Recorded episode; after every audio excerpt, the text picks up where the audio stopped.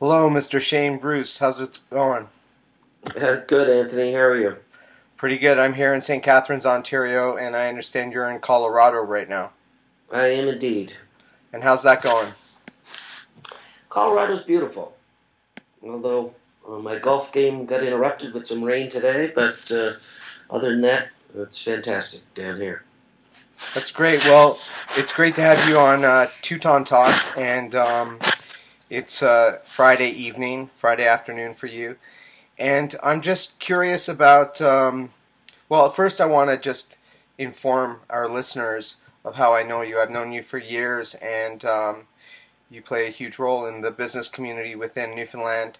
And I was doing a documentary called At Humor's Edge about comedy and its cultural relevance in Newfoundland with some major comedians, including Mark Critch and Shaun Majumder, and Premier Danny Williams was in there, and uh, Pete Soucy. And of course, I was uh, aligned with the uh, Newfoundland Screech Comedy Festival, where I was able to um, gather and, and capture footage for the piece. But um, I just wanted to say that it was cool how you came into the mix as an executive producer, and it taught me a lot about bridge funding and the ne- necessity for that when it comes to tapping into government funds and also funds through a broadcaster. So I really appreciate your involvement there, and um, and it was I guess our first foray in uh, a form of business partnership together. But uh, I just wanted to thank you for that, and also you've been uh, doing some other uh, executive producing as well. Did you want to just speak a bit about that? Yeah, I did. Um, it was a, a series uh, done through NTV um, called Open House NL, which uh, was basically just following uh, several realtors throughout their day and, and what they do and transactionally between uh, dealing with their clients and uh, and you know living a life. So it was pretty interesting. Uh, we did two seasons of six episodes per with a different cast, and uh, I have to say that uh, it was a more involvement with me because I spent on screen time as well. But what I'd learned from At Humor's Edge, and for the listeners, if they haven't seen what I call your docu comedy, um, it's fantastic. And seeing the work that you had done from uh, on screen to uh, behind the scenes uh, was nothing short of spectacular, Anthony. So uh, kudos to you and, and your abilities. But it certainly gave me an insight into the world of uh, film or at least local television. And uh, I had fun doing uh, other subsequent products and projects to enhance sort of the viewer's view, I guess, for lack of a better word, of, of what a realtor does throughout their their day and their career, and, and it isn't an easy job. And I've spent over 30 years in that industry, so it was uh, nice to be able to tell the story from a from a different uh, perspective. And I thought it was received well, and uh, I thought production was good. And it, again, it was interesting working in the Newfoundland uh, television world. That's great, man. And um, yeah, just as you're speaking there, I thinking about some of the challenges I faced um, when I was developing the project and not realizing uh, from a creative standpoint, even though things were, were solid creatively, um, I didn't realize how much uh, I would need practical support in specific ways that could only come from an intermediary uh, between the funders and the, the creative side. So so it was really cool to be able to um, have you you know work some magic there and uh, kind of roll with the, the punches and roll with the the flow of it. So I think um, we came up with a good product, and uh, of course it's um, still under license with NTV, but um, is available through permission from the broadcaster on YouTube. So uh, at Humor's Edge, and um, that was a great, great experience. But um, I'm just going to segue now into Newfoundland politics because yesterday we had an election in Newfoundland, and Premier Dwight Ball and the Liberals got a major, uh, sorry, a minority, which is I understand the first minority since 1971 in Newfoundland. And um, I was just wondering if you could speak a bit about the election and uh, what your point of view is on how it played out. Yeah, you know, I've never taken an active role in uh, politics, and certainly not um, publicly, although as many ventures I've done, I've, I've had some involvement along the way. It was interesting, of course, I'm in Colorado while it was, it was going on, um, and a lot of talk about the, the Liberals losing ground and the PCs taking over again, which seems to be somewhat of um, federally uh, what all the talk is about. Uh, so for a minority, I, I, think they held their own. I think I, I read a, a couple of stats, and one was that uh, the first time premier governing body incumbent had, had never lost um, a re-election attempt in Newfoundland. So um, I think Dwight Ball had history on his side. Uh, so it's still interesting what's going to happen as the uh, the rest of them, I'm told, are contemplating a, a coalition. Um, but uh, Newfoundland politics is a hot potato. I'm sure they are uh, everywhere. And uh, as I said, I've never been deeply involved in the politics of politics or publicly talking much about it. And uh, Newfoundland, there's been a lot going on uh, these past few years, and uh, it's it's going to be interesting to see what um, plays out. But I think I'd said to you in sort of a, a preamble prior to doing the two ton talk itself that uh, I may take a uh, more vocal piece as time goes on because I do have a lot of opinions issues and ideas about politics, but I've never uh, had the nerve to uh, get involved um, or run, although it's kind of uh, an aspiration at, at one point. And I've done a lot of different business things in my life, and I think politics is a business, and I don't mean from a standpoint of politicians um, getting rich. I, I mean the, the governing uh, of any uh, body, being a municipality, a province, uh, and the expense that goes with it, let alone the troubles that there are in Newfoundland, which I believe come from a very large space uh, to have to manage service wise.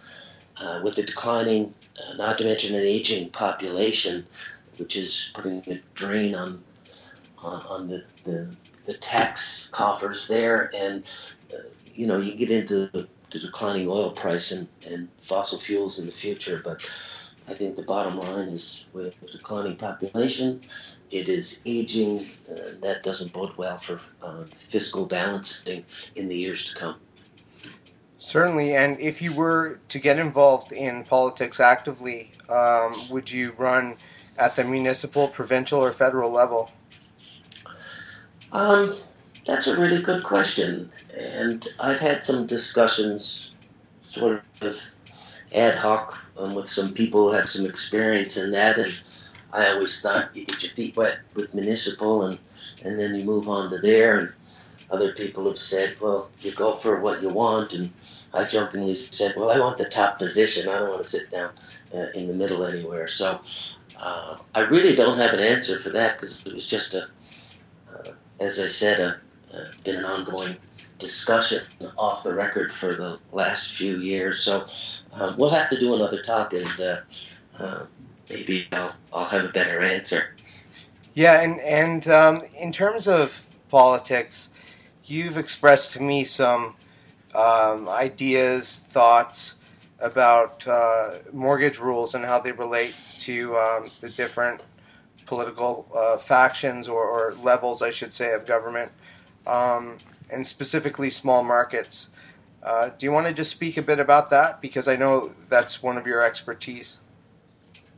Yeah, it's sort of near and dear as uh, being in financial services, real estate, being known for uh, the mortgage world 30 plus years. Um, and yeah, I mean, the, the federal government um, got heavily involved in that. And that wasn't the Liberals, that was the PCs, but it seems to have continued into the current Liberal government. And what they were doing to, I guess, uh, try to stop the price of housing getting uh, too out of whack. And I guess the purpose was uh, the Canadians could afford homes, but I don't think it's done what it's intended to do, nor have I agreed with a blanket policy across the country when the main areas concerned were Toronto and Vancouver. Um, you know, not even to get into most of the recent news about, um, you know, illegal money being run through BC specifically uh, over the last number of years through real estate, but uh, in the smaller markets, and I've, I've done a lot of um, articles and interviews on this as part of uh, the Mortgage Association nationally, which is um, Mortgage Professionals Canada, which I'm a, an active member in. And uh, in the small markets, uh, it hurts because, as I said, these blanket policies generally they're meant to do one and, and, they often don't or they do something else. So you know when you get into places like st john's let alone smaller communities in newfoundland and that's mostly what even all of atlantic canada is made up with of so uh, it's had a negative uh, effect and i guess it was part of the, the government's purpose in doing it. I just don't think it was well thought out and i don't think they took the proper counsel from the people that know. I even read an article yesterday that that the Bank of Canada is considering some rate decreases now in 2019 because they est- underestimated the effect that the housing market would have on jobs uh, and the economy as a whole. So I could talk for hours on that, and I'm, I'm glad you brought it up. But uh, again, it's I think we could do a whole podcast on on that kind of stuff and uh, because it, it certainly has had a negative effect, and I know it's a it's an election issue, even with the PC's federally saying the other day that he's considering lightening back on what's called the mortgage stress test, which has been a key a driving force of, of causing some problems from qualifying, uh, from people being able to, to qualify for mortgages, and then the millennials being stuck with not being able to be homeowners. I know the liberals have also uh, come out with their budget not long ago with some mention of some ideas, uh, specifically with CMHC, uh, making some uh, changes and enhancements for buyers and stuff. But uh, once again, uh, I don't think they consulted the right people because they're way off the mark and sometimes the talk of doing something puts a market on hold while people are waiting for it, and none of it is even real. I don't even know why they mentioned it. So, uh, governments a lot of times uh, cause a lot of problems in people's daily lives and in the uh, the business communities, and uh, that was just one of the things that I've always just quietly complained about uh, politicians poking their nose in places they shouldn't be, but. Um, again, that's probably a deeper discussion for another day. So, do your political leanings uh, lay in a specific area? Are you a believer in less government? Uh, I am a believer in less government, although I also believe that it's necessary uh, to be there. And back to your question about municipal, provincial, or, or federal, you know, I have some ideas on on taxation and, and things to support small business uh, because they're one of the largest employers in the in the country, um, and it's yeah, it's again I could go on in, in a lot of uh, areas, uh, you know, with the little I know, but I I do know that governments are are businesses, and I would go from not necessarily fiscal restraint, um, but a better use of the taxpayers' dollars to accomplish more balanced budgets, uh, and at this point in the stage, reduce and eliminate deficits. And Newfoundland or Canada isn't unique uh, in uh, deficits uh, because governments all over the world are hurting, and, and it has to stop somewhere. So.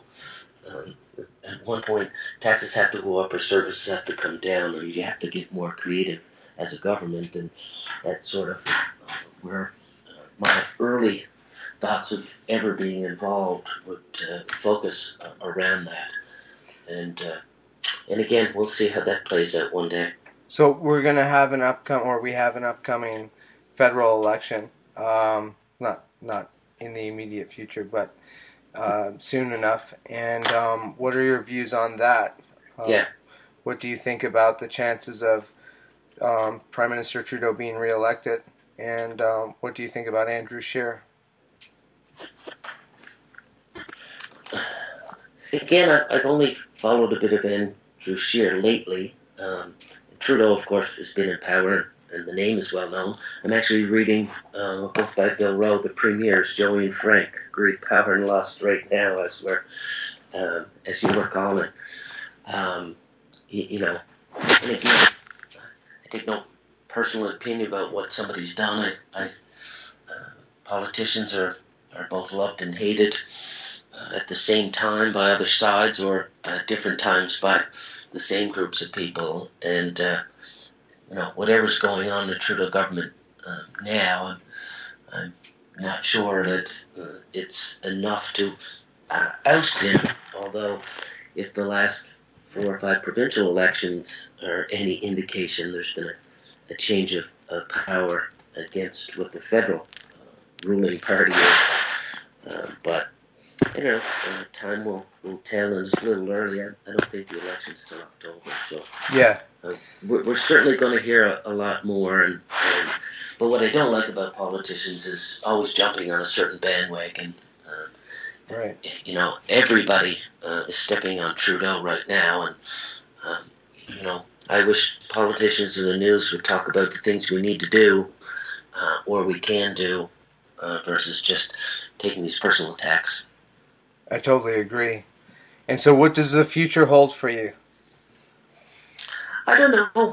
Um, yet I'm, you know, I reside in St. John's, although um, I think I spend more time on Air Canada.